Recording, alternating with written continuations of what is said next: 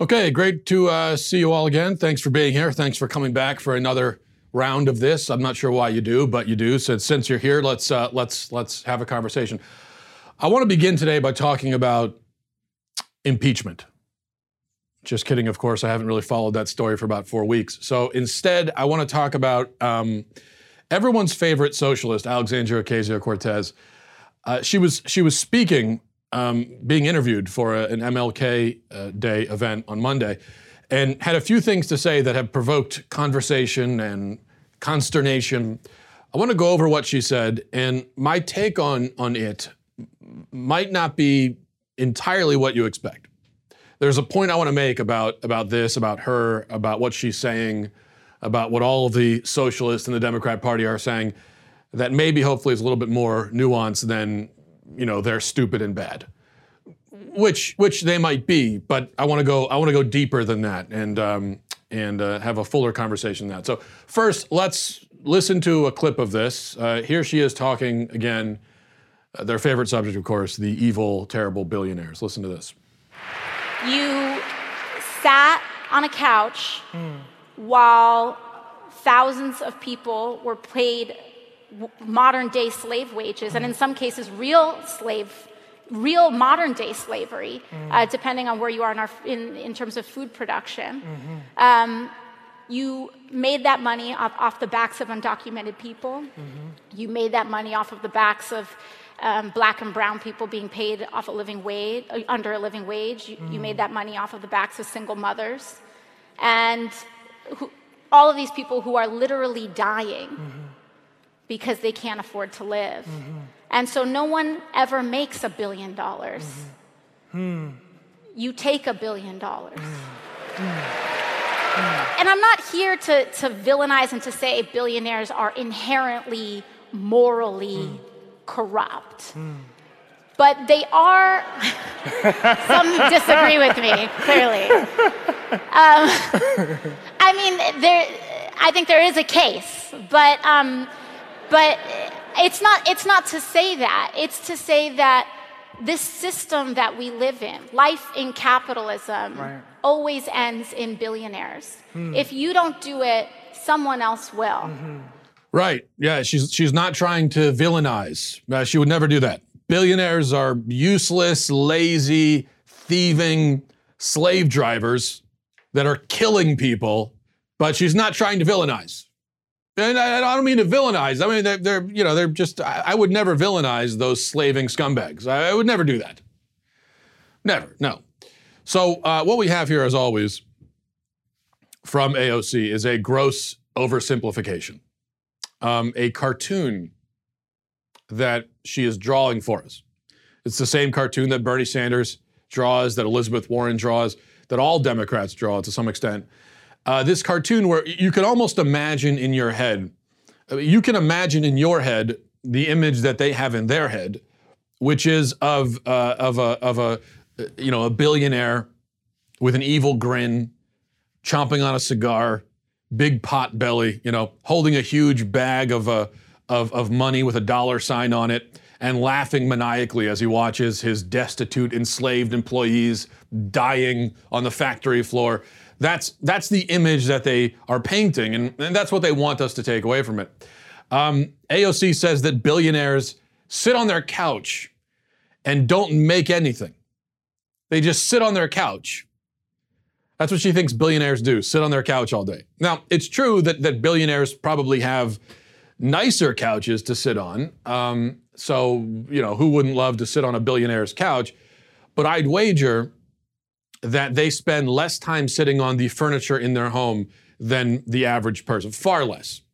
I would wager that the average billionaire spends a lot less time sitting on his expensive, expensive couch than you spend sitting on your cheap one, or that I spend sitting on my cheap one. Um, you don't become a billionaire by sitting on your couch. That's not how billionaires are made, despite what we are told by AOC and Sanders and others. That's not how you make a billionaire by just putting somebody, you don't just plunk somebody on the couch and, ooh, they're a billionaire. Now, unless you were born into it. Okay, if you inherited your billions, then, uh, then fine. Yeah, you could inherit it just by sitting on the couch. But Bill Gates didn't inherit his billions. Um, Jeff Bezos didn't inherit his billions. Elon Musk didn't inherit it. Mark Cuban didn't. Peter Thiel um, didn't. Uh, Mark Zuckerberg didn't inherit billions of dollars. On and on. I mean, basically, any of the actual billionaires that come to mind, any of the actual people who are billionaires that we know of that come to mind when you say billionaire, those people, they didn't inherit the money. They, they did, in fact, earn it. They all started off with far less than a billion dollars. Some of them had more than others, but they started off with a lot less than a billion, and then they had a billion, and then they had a lot more than that. How did they earn it? Well, most of the names I just mentioned got there, got to the point of being a dreaded billionaire by founding or helping to found a business that became very, very, very, very, very successful. And how do you get a business to be that successful? By sitting on the couch? Really? By exploiting slave labor? No, that's that's not it either. And I'm not denying, by the way, that there are corporations that do essentially exploit slave labor, but that happens later. It doesn't begin that way. So, how do you get there? Well, it takes, for one thing, an insane amount of work. I mean, these guys have all, I would say, worked longer hours, longer days, and endured more professional pressure than most of us will ever experience. That's the fact. And this is what AOC's black and white cartoon version doesn't account for, can't account for, can't admit. Those, those, uh, those evil billionaires are extremely smart, extremely hardworking, extremely innovated, innovative, and that's how they got where they are. She, she can't admit that. And her version of the world can't account for that.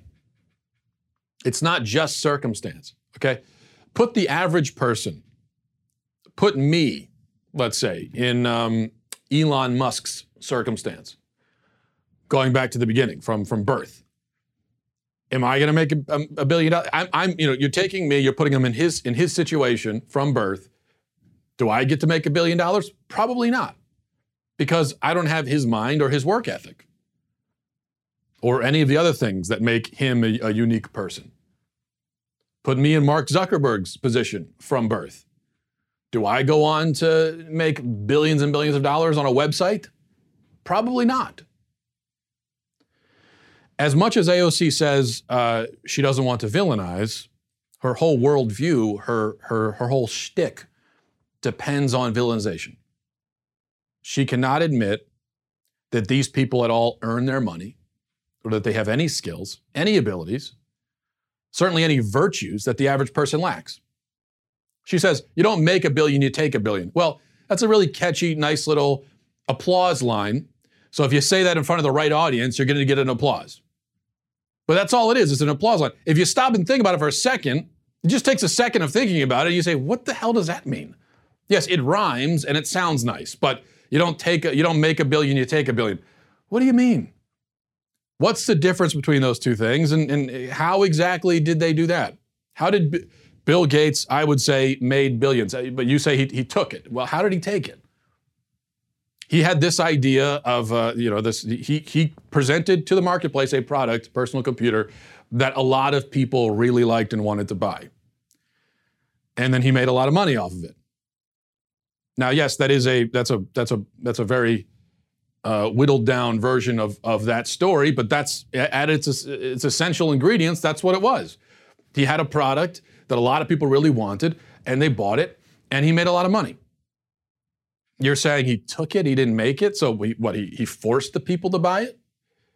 Here's a fact: if nobody wanted to buy a Microsoft computer, uh, Bill Gates wouldn't be a billionaire. But they wanted to buy it, so he is.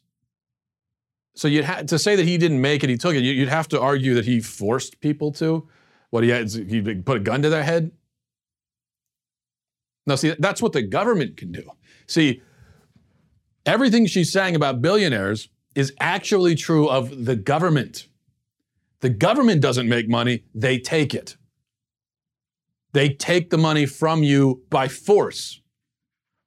If you don't give it to them, they can put you in jail. Okay, that's what taking money looks like. And they don't have to do anything for it, actually. In fact, there are a whole lot of bureaucrats in the government who essentially just sit on a couch, really don't do anything. You could erase their job from existence and nobody would notice.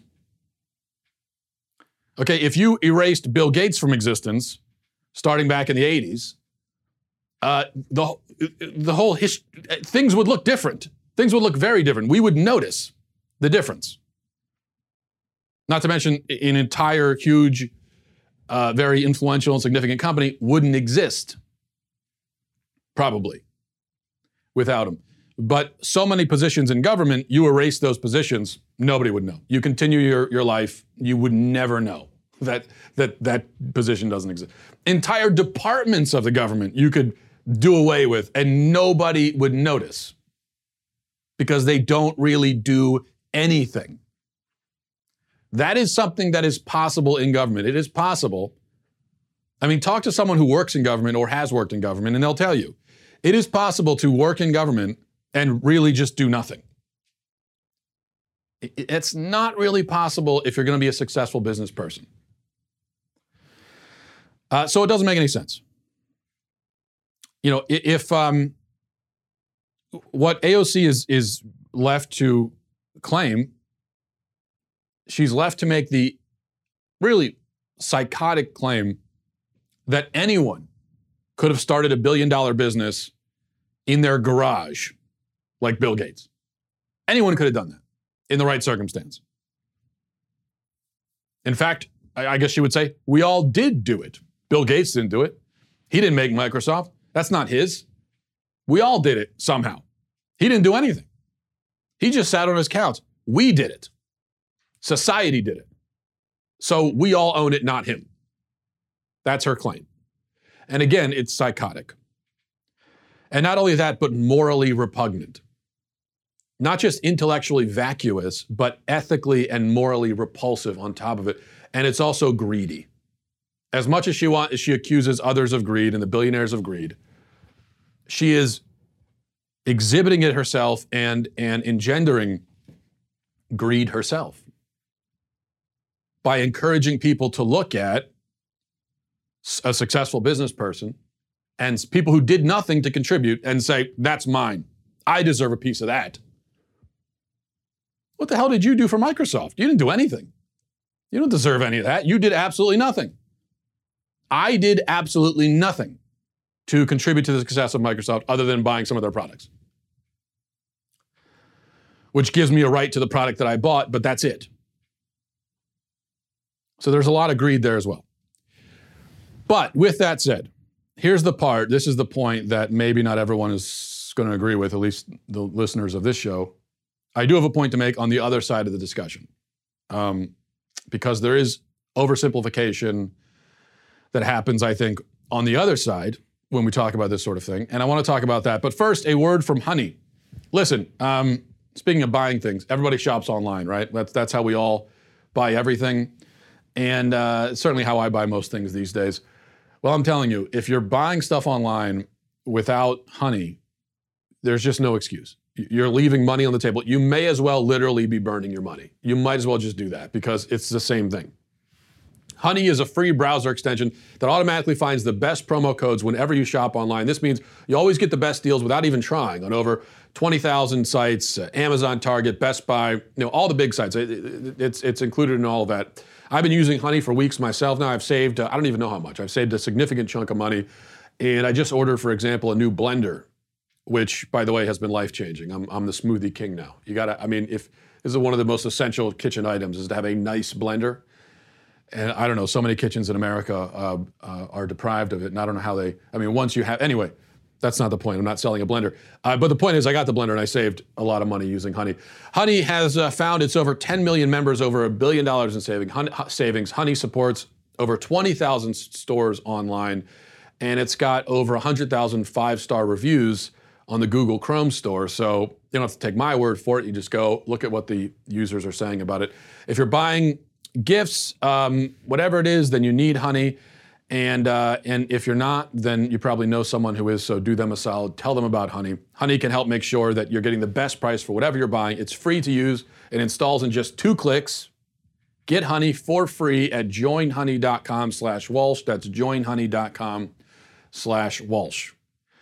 Okay, so AOC, Warren, Sanders, etc., they demonize billionaires and they paint a picture of the world that is disconnected from reality.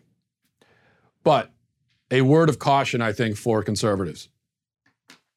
I think we make a mistake when we do nothing but wave off and dismiss, and I see this too often, where we wave off and dismiss concerns about the exploitation of workers and the plight of poor people who are essentially screwed by the circumstances they're born into. Um, we make a mistake when we act like anyone can just bootstrap their way into the American dream. When we act like the free market is entirely free for everyone. When we act like luck has nothing to do with it. And I think sometimes we are uh, guilty of that kind of simplification. The left has a simplistic, absurdly simplistic narrative where billionaires are evil and we're all their slaves. Okay, well, that's not true. There's no nuance there. There's no attempt to understand. There's no thought put into it. And that's not good. But, and we can't have a conversation that way. You know, the way that AOC opens the conversation about income inequality or whatever we're talking about, it's just, there's, we, we can't, you've, you've begun by accusing all rich people of being slave owners. And so where can we go from there? But we don't want to respond to that with our own oversimplification. And this is what most debate in America these days consists of. One side oversimplifies, demonizes, villainizes, the other side does the same in the other direction, and nothing is accomplished.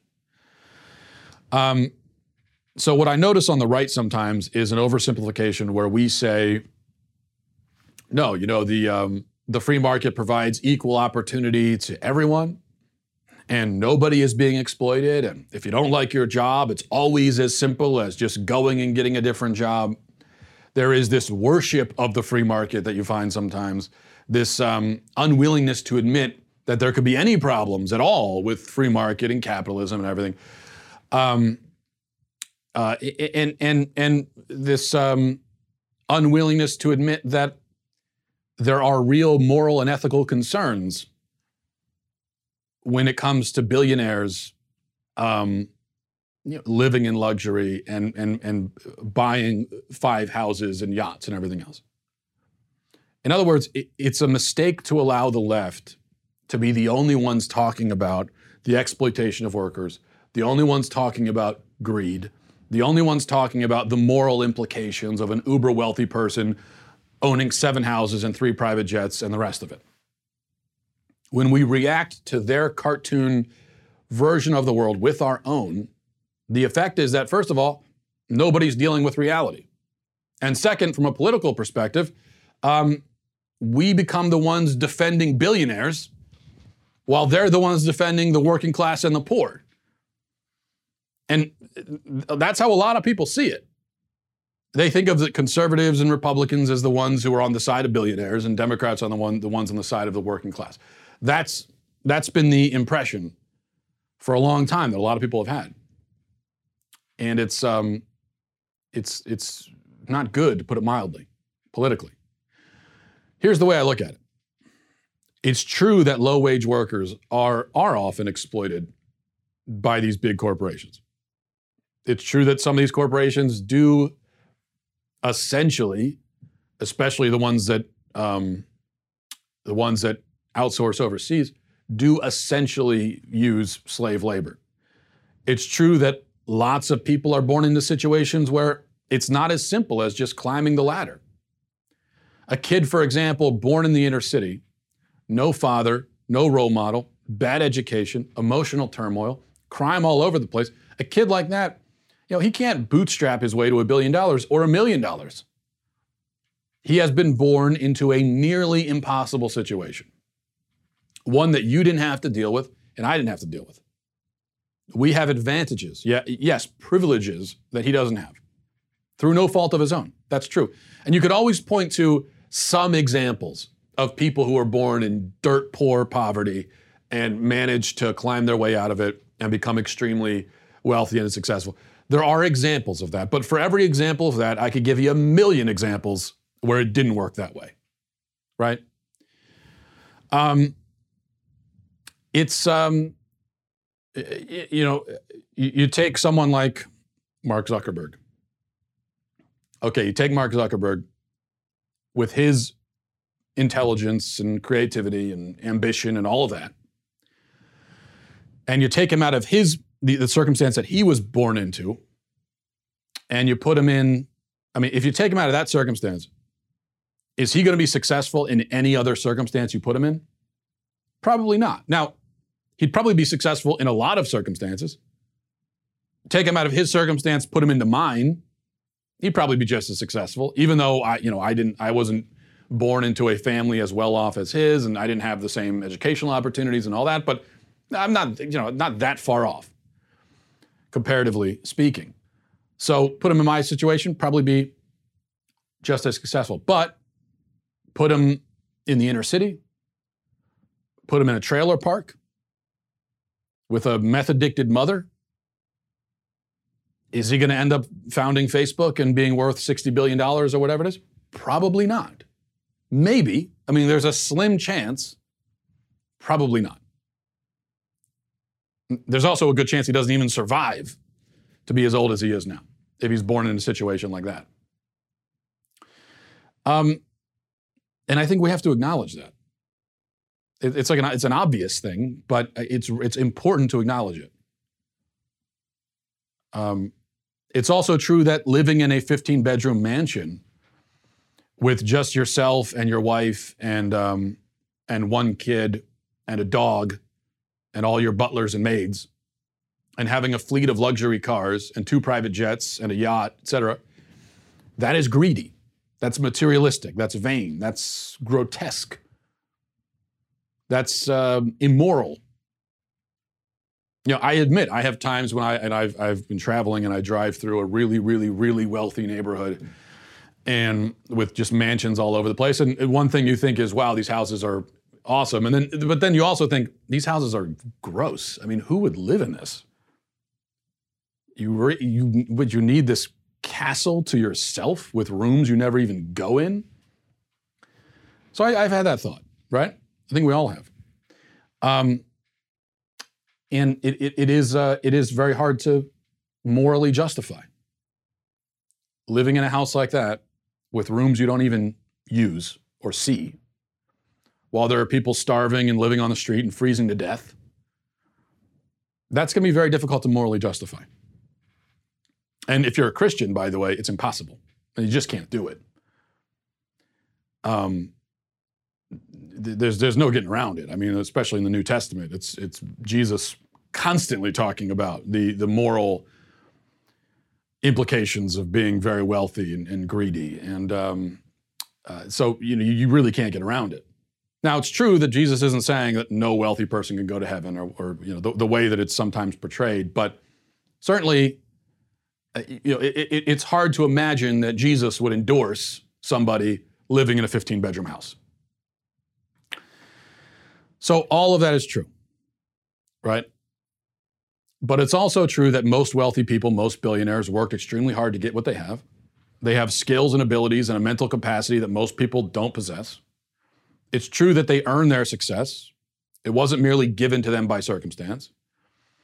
Um, they, even if there are, there would, there could have been circumstances where they could have not, that would have, that would have foreclosed their opportunity to earn that success. That's not the same thing as saying that the circumstance gave them the success. They did earn it. It's true that they employ lots of people. Um, and uh, sometimes they employ people who would not be employed otherwise. You take Walmart, for example, with Walmart greeters. Now, these are people who, if not for Walmart, probably wouldn't be able to get a job anywhere. It's true that they, when they buy things like yachts to satisfy their vanity, people are hired to make those yachts and staff them, and, and so there are jobs there. And it's true that if you have $6 billion to throw around, you have a right to spend it however you want within the, the bounds of the law. Even if it's greedy, you still have that right.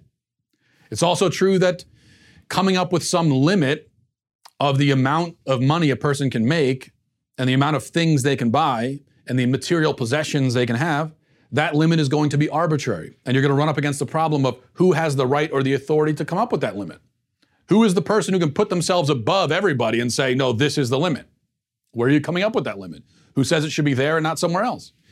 And besides, that limit will have to be enforced by the even more powerful and wealthier and, and, and more wasteful and more morally ambiguous force called the state, the government. So you could take money from billionaires for the sake of fairness, but all you've done is made the state wealthier. And the state has guns and armies and, and a, a power to put you in, in jail if they want to and to take away your rights. So it's true that Bill Gates is less of a threat to us. His power is less of a threat to us than the state's power. All of these things are true, seems to me. But this picture that I painted doesn't fit neatly into the narrative of either side because I think the truth rarely does. Um, but I think we need to acknowledge, I mean, this is the whole picture and decide where to go from there. And, and, and once you've acknowledged that, then yeah, now there's a whole conversation be had about policy and about everything, right? There's, you haven't really settled any of the debates that we're having, but at least you're starting from a place of reality where we aren't pretending that billionaires are a bunch of, of, of villainous slave drivers who don't do anything. We're not doing that. But we're also not pretending that the American dream is equally open to everyone and your circumstance and luck has nothing to do with it and nobody's being exploited and you know all of that. Um, we're in we're in the realm of truth now, and then we can go from there. All right. If you're a regular listen, listener to the show, um, You've heard me talk uh, many times, of course, about the pro-life issue because it's the most important issue. It's the it's the defining issue of our time. It's hard to come to any other conclusion when you consider the fact that 60 million people have have died since Roe v. Wade. Um, it is the, abortion is the number one cause of death in America. Um, it is the you know the abortion industry has killed more people than any uh, dictatorship or any tyrannical government ever has in history. And so it's hard to come to any other conclusion than this is the most important issue. And uh, but we we live in a in a culture that is has embraced the culture of death and is going deeper and deeper into that abyss. To make matters worse, you know, you have pro-life advocates who are being targeted by the pro-abortion left, uh, sometimes in very direct ways. You look at what's happening to Dave Daleiden and Center for Medical Progress, how they're being legally persecuted. If you come after the pro-abortion, if you come come after the abortion industry, there's going to be a price to pay. That's what we've learned. And sometimes the price can be as significant as that. Other times, more commonly, you know, you've got, um, you know, look at what happened with, with Ben Shapiro at the, the March for Life last year, where our advertisers were targeted by left-wing media watchdogs and uh, we lost some revenue because just because he spoke at the March for Life and spoke up for the unborn. But we're not the only targets, of course. Live Action is one of the biggest voices in, in the pro-life movement. Um, one of um, I think the most influential voices, and uh, I would say one of the sort of founders, in a way, of the new of the new pro-life movement, of the modern pro-life movement of the last decade or so. And they continue to do some of the most important work in that space, from raising awareness and, um, and also education on the abortion industry, industry undercover videos uh, that exposed Planned Parenthood and other abortion clinics for horrific human rights abuses. Um, and, um, but they've also been targeted. They've been banned from advertising on Twitter for their calls to defund Planned Parenthood. They've been banned from Pinterest altogether um, for spreading medical misinformation which is actually just the truth that they're spreading. They've also seen their advertise efforts and um, their online distribution restricted depending on the platform. That is why our dailywire.com members are so important. Your membership helps keep our cameras on and helps keep our microphones turned up, even when the left pressures our sponsors. That's why from now until January 31st, a portion of any dailywire.com membership will be donated to Live Action with promo code Live Action to support awareness and education around the world on this issue. So join dailywire.com and make your pro life voice heard. Um, all right, let's see here. One other thing to mention before we get to do some emails. You know, when Jackie Robinson broke the color barrier in 1947, he was subjected to racist jeers from fans, discrimination from some of his teammates, death threats, physical abuse. Um, I mean, there are many examples of that. One example is in his first year on the Brooklyn Dodgers, a player from an opposing team intentionally slid into him, cleats first, and put it, and gashed his leg open, just as a racist assault because he didn't like the fact that Jackie Robinson was black. Um, now, his willingness to endure that kind of abuse and that sort of treatment and the heckles and the taunts and the death threats and everything while blazing a trail for other black athletes, that has led many people to consider him perhaps the bravest athlete in, uh, in sports history, certainly in American sports history. But here's the news that his reign has come to an end. He is no longer the, the bravest athlete in history. According to the gay sports outlet Outsports, and yes, that's a thing. There's a gay, there's gay sports media, there's a gay sports outlet. Um, Outsports is what it's called. According to them, you know, forget about Jackie Robinson. There's a new bravest athlete in American history. Cyd Zeigler, uh, writing for Outsports.com, has declared that the bravest athlete of all time, the sports figure who best embodies you know, the virtues of courage and heroism is a biological male who beat up a bunch of females in MMA. The bravest. Zeigler gave the uh, trans athlete Fallon Fox the moniker of bravest athlete ever in a, in a recent article, and I wrote a piece about it. You can find it on dailywire.com. And he explains that um, the professional woman beater is, quote, an indelible part of LGBTQ sports history and has opened possibilities for trans athletes in women's sports that will be felt for generations. Now, why that requires courage, much less the most courage of any athlete ever, is not actually explained in the article. It also isn't explained how it requires courage uh, when a biological male with his testosterone and his greater muscle mass and his denser bone structure fractures the skull of a female opponent, which is what this Fallon Fox person did to one of the opponents that he faced in the ring. Left her lying on the mat, concussed and bleeding. Now, one would think that if there's any courage involved, it's all on the part of the woman who's willing to get into the ring with a man and try her best. But no, what we're told by Outsports is that no, it's, it's more courageous for a man to beat up a woman than it is for a woman to fight a man. That's what they're saying. And we're also assured that it's okay uh, for a male to physically brutalize a female because, uh, you know, females sometimes brutalize each other. This is what Fox was interviewed for this story, and this is the justification that he offered. He said, I'm not the first female MMA fighter who's broken another fighter's bones. And people will, will, of course, because I'm trans, hold it up as this devastating thing that couldn't possibly happen if I weren't trans. But there are many different examples of similar things happening. Now, he's right, of course. He's not the first female fighter to break another fighter's bones, mostly because he's not a female fighter. So he can't be the first female fighter to do anything because he's not one. But you notice again here, as I've been pointing out for months, the, the arbitrary sex versus gender distinction has been completely collapsed. He's not saying he's not he's not identifying himself as, you know, a male fighter who identifies as female. He's saying I'm a female fighter. Female is a biological sex. And that's what he's claiming. But don't count on uh, Zeigler to grapple with that difficulty because, of course, we're just supposed to dutifully applaud, accepting at face value whatever lame justification or explanation or excuse is, is put forward. Um, he doesn't present actual arguments at all in favor of allowing men like Fox to fight women because there are no arguments available to him. There is just there's literally nothing you could say. It is objectively wrong on every conceivable level, morally, ethically, scientifically. There is nothing. There's not even the semblance of a reasonable argument that you could make for allowing Fallon Fox into the ring to fight women.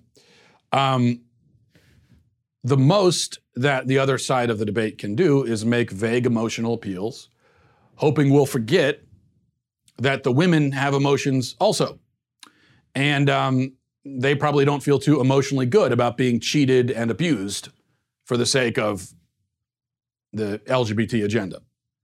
But their emotions are irrelevant, we're told. Just as science is irrelevant, fairness is irrelevant, all that matters for some reason is how this one guy feels. It's never explained why that should take precedence over everything else. I mean, why should the feeling of one guy take the precedent over, uh, you know, take precedence over everyone else's feelings, let alone science and, and, and truth and everything else? Why should it? Well, that's not explained. It just it just does. What we're told by the LGBT left is it just does. That's it. It just does. Um, and uh, and you know his insistence, Fallon Fox's insistence on on doing what makes him feel good at any cost. Uh, just same for the man who insists on barging into the female locker room or or, or bathroom or. Um, their insistence on doing what makes them feel good, what makes them feel comfortable at any cost, is admirable. Not, not only admirable, but heroic. And not only heroic, but the most heroic thing anyone has ever done or could ever do. Heroic, courageous, beautiful. You see, this is this is the point here. When you've got you know an outlet, a media outlet calling Fallon Fox, the man who beats up women, the most courageous athlete ever. The point is, you know, that's not just, that's not simply pointless hyperbole. It is hyperbole. It's several steps beyond hyperbole. But there is a point to it. And the point is to, because they know they don't have any arguments, they know they couldn't possibly justify this. So instead, it is overcompensation. It is, it is, they hope that if they scream loud enough and if they use language that's hyperbolic enough, um, that you will, that we'll all be intimidated and keep silent for that reason. Or we'll be so impressed with how confident they are in their position that we'll figure they must be right. You know, we'll say, oh, well, I mean, it doesn't make any sense to me, but if he's saying that he's the bravest athlete ever, then there must be some reason why he's saying that. And I, I, maybe I'm just too stupid to see it. That's what they're hoping. But um, we should not fall for that trick. And, and I, I think, fortunately, at least on this issue, when it comes to men and women's sports and men and women's bathrooms, I think this is one issue where most people, I think, have woken up to it and, and aren't falling for it, which is great. But now the next step is to stop this crap from actually happening. Because if we all know that it's wrong and we're willing to say that it's wrong, well, now the next, then the next question is why is it even happening? All right, let's go to emails. MattWalshShow at gmail.com. MattWalshShow at gmail.com. Um, let's see here. This is from Grant. Says, Hi, Supreme Leader Matt. I was hoping to seek some guidance for, from you. I have recently learned that my girlfriend of five years thinks Elvis Presley is better than Johnny Cash. She has even gone so far as to say Johnny Cash is a bad singer. I've been blindsided by this betrayal. I'm not sure where she was brainwashed by this false indoctrination, but I am currently working to right this wrong. Would this type of false claim be punishable by death under your regime? Thanks for any input. Well, Grant, to answer your question, of course it would be. Uh, you know, I think that Elvis Presley uh, was obviously a very significant figure in American pop culture, influential. But who's sitting around? Is your girlfriend really sitting around and listening to Elvis Presley songs? Who's doing that? Who, who under the age of 70 is doing that? I feel this way about a lot of Beatles stuff too. I can, I can appreciate the influence that it had, for better or worse. But on its own, this stuff, taking the historical significance aside, Pretend, forget about that for a second. Pretend that you just heard this stuff for the first time and it was, you know, it, it was not Elvis Presley or the Beatles, it's some other band you never heard of. And you hear one of these songs. Are you going to think to yourself, wow, that's a great song? That's an amazing, great, awesome song? I don't think so. I mean, if you hear Yellow Submarine and you, you without any of the background, It's not the Beatles. It's just some other whatever. Um, and it was just recorded back last April. Are you going to hear that song and think this is a work of genius? This is genius. Of course you're not. You're going to say this is nonsense. This is dumb nonsense.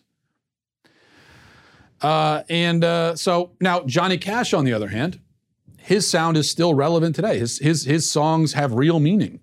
Uh, his songs aren't about yellow submarines or for Presley. His song, you know, just re- repeating a phrase over and over again, like "You ain't nothing but a hound dog." Uh, that's not Johnny Cash. And again, I mean, if if you heard "Hound Dog" for the first time and it wasn't Elvis Presley, it was Schmelvis Bresley, let's say, who recorded this song in 2016, and you heard that song, would you think this is this belong this is whoever made this he belongs in the Rock and Roll Hall of Fame? No, you wouldn't. You would think this is one of the dumbest songs I've ever heard in my life. But again, Johnny Cash, that's not the case. If you heard a Johnny Cash song for the first time and it wasn't Johnny Cash, it was somebody else, with a lot of his stuff, I'm not saying all of it, but with a lot of it, you would think this is a great song. I mean, this is a, a, a great songwriter. I mean, even something like one of my favorite Johnny Cash songs is "A Boy Named Sue." It's not a it's it's it's not a song with a lot of emotional depth, but it's a storytelling song, and he's telling a story, and he's he's telling the story really well. Uh, and and this it's it's the kind of thing that Elvis Presley, the Beat or the Beatles never could have. They, they couldn't have done that. They couldn't have told a story like that um, through song in that way. And yeah, if you heard that song for the first time in the year 2020, yeah, maybe it's maybe it's your cup of tea, maybe it isn't, but you would at least acknowledge that well, this is a very talented songwriter that's been able to tell this story, a very evocative story with a lot of imagery, and you know, I kind of I'm kind of into the story. I want to see how it to be able to do that through song is is brilliant. Takes a lot of talent, and um, so yeah, your girlfriend is. She's not just wrong, but I'm afraid to say she is. Um, it would seem a bad person. And I think you should tell her that. Don't tell her that. I'm, I'm kidding. This is from Zach says, Hi, Matt. Um, this is a common debate where I work and would like your opinion on the matter. The question is Could anyone truly be selfless in a particular act? Some argue that this is not possible because all of our decisions grant us some sort of favorable result. For example, a coworker of mine claimed to be selfless because he was taking time out of his schedule to coach a girls' softball team he claimed that volunteering his time and helping to buy equipment was a selfless act. This was argued to be not selfless due to the fact that he could get some sort of satisfaction or good feeling by coaching the team. Others argued military service and first responders are selfless um, when they join up, knowing they could be put in risky situations.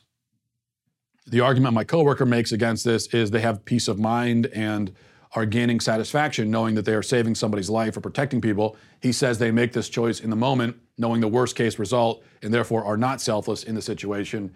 To counter this, I said that if I was in a car wreck and brain dead, it would be selfless of me for my family to make the decision to harvest my organs for potentially life saving surgery for someone else that is unknown. I would have no knowledge of this going, going on while crashing, and a person I do not know could potentially be saved by organ donation.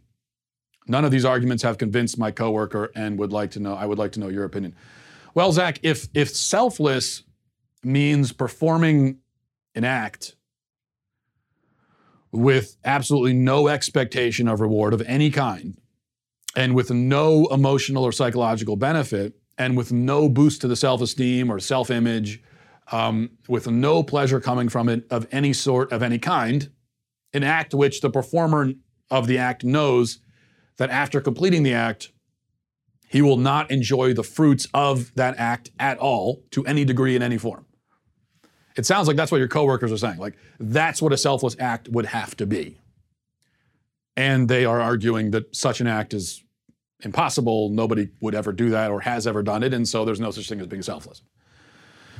Well, I, I'm going to, I have some real qualms with that definition of selflessness but even by that definition, I mean, it is possible. So I think, um, you know, I, I guess by that definition of selfless, a selfless act would have to be something like an atheist jumping on a grenade to save his uh, fellow soldiers. Something like that. Because in that case, that would be someone doing something for the benefit of others while believing that he is not going to receive any reward at all for it. And um, in fact, will be obliterated upon doing it. So he is trading his obliteration and non existence for the continued existence of other people. And he's not going to be around to feel good about it in his mind. So, you know, I, I think that would qualify as a selfless act. But uh, because, of course, the argument you could make is is uh, is well, if it's a Christian doing it, they think they're going to go to heaven, and so they believe there will be a reward, and and so is that really selfless? So that's their argument, right? So what I'm saying is by that, and maybe this is maybe this is what they're trying to get at. What they're trying to argue is that really it's only possible for an atheist to be to be selfless uh, because of the the lack of an expectation of reward. I don't agree with that. I say a selfless act is is and, and even you know even because even in that case um, even there you could argue, well, maybe they're doing it because in the moment they feel good about doing it, and yeah, it'll be their last moment on earth, but uh, they, there still is that reward at least. Um, so it, it's almost like in order to be selfless, what they're saying is you have to be almost like a you have to be a psychopath. I guess you have to be a psychopath and an atheist. Psychopathic atheists are the only selfless people by this definition, because you have to, in order to, to feel no reward at all for doing a good act you would have to not feel good about it, according to them. Even the atheist jumping on the grenade for the two seconds before it blows up and blows him to smithereens, he feels good about doing it. So that's a reward. So I guess that's not selfless either. So we need to be someone who has no, who paradoxically has no concern for anybody else and thus doesn't feel good about saving them, yet does it anyway with no expectation of reward. So I guess a robot really, in the end, is what you need. I don't agree with that definition. I think that um, a selfless act is one where you must overcome your immediate instinct to pursue self preservation or comfort or luxury or profit for yourself in order to do something that will benefit someone else. Now, that, in my view, is selfless. Um, in that you have put yourself to the side, right? It's not literally selfless, because you still have yourself. But so you know you can't take the word absolutely literally. But what it represents is, I think, the subordination of your own interests in favor of some higher good. I think that's selfless. Uh, n- not every word in the English language can be interpreted in an exactly literal sense. In fact, many of them can't. In fact, language in general is, a, is symbolic. Every word you say stands for something, it symbolizes something. And so I think that's what selflessness symbolizes. Um, but I would agree, I think it is important to acknowledge that a lot of what masquerades as selflessness is not. So if you're, you know, if, if you're doing something that, yeah, you know at some level you will benefit from, whether morally, spiritually, emotionally, Yet you have to, as I said, overcome that selfish inclination to go for the more immediate reward, a more more immediate luxury or comfort. In that, you know, you have to overcome that for the greater good. That's selfless. But if you're doing something that will benefit the greater good, seemingly, but really your only reason for doing it is um, to benefit yourself, if that is like at the end of the day the number one reason why you did it and your only real motivation, and thus helping someone else is a secondary to it, is more like happenstance, it's more incidental, then that's not selflessness. I think an example of this, okay, an example would be you see these people online who record these inspirational videos of themselves helping the homeless. You see these videos sometimes, right? where somebody goes and does a generous act for a homeless person and records it, records themselves doing it, and then puts it online. And I hate to be cynical, but I would say that is not a selfless act. That's not a generous act. Yeah, it's good for the homeless person because they still were helped by it. But the, the, the point of it, 100%, is just look at me, look at this great thing I'm doing. It, so the, the point is self promotion, self aggrandizement, uh, elevating yourself, making people, you know, flattering yourself, fishing for compliments. That's the point. The fact that somebody is being helped in the process is totally incidental. So, that I would say is a selfish act masquerading as selfless. But not every selfless act is, is like that. That's a, talk about cynical. That's a, one hell of a cynical way of looking at the world. We will leave it there. Thanks, everybody, for watching. Thanks for listening. Godspeed. If you enjoyed this episode, don't forget to subscribe. And if you want to help spread the word, please give us a five star review and tell your friends to subscribe as well. We're available on Apple Podcasts, Spotify, wherever you listen to podcasts. Also, be sure to check out the other Daily Wire podcasts, including The Ben Shapiro Show, Michael Knowles Show, and The Andrew Klavan Show. Thanks for listening. The Matt Walsh Show is produced by Sean Hampton, executive producer Jeremy Boring, senior producer Jonathan Hay, supervising producer Mathis Glover, supervising producer Robert Sterling, technical producer Austin Stevens, editor Donovan Fowler, audio mixer Robin Fenderson. The Matt Walsh Show is a Daily Wire production, copyright Daily Wire 2020. Hey everyone, it's Andrew Klavan, host of The Andrew Klavan Show. All the nation's a stage, and the Democrats and Republicans are putting on the impeachment play, which doesn't mean it won't have real world effects. So we'll talk about that. Plus, we have the mailbag, so all your problems will be solved on The Andrew Klavan Show.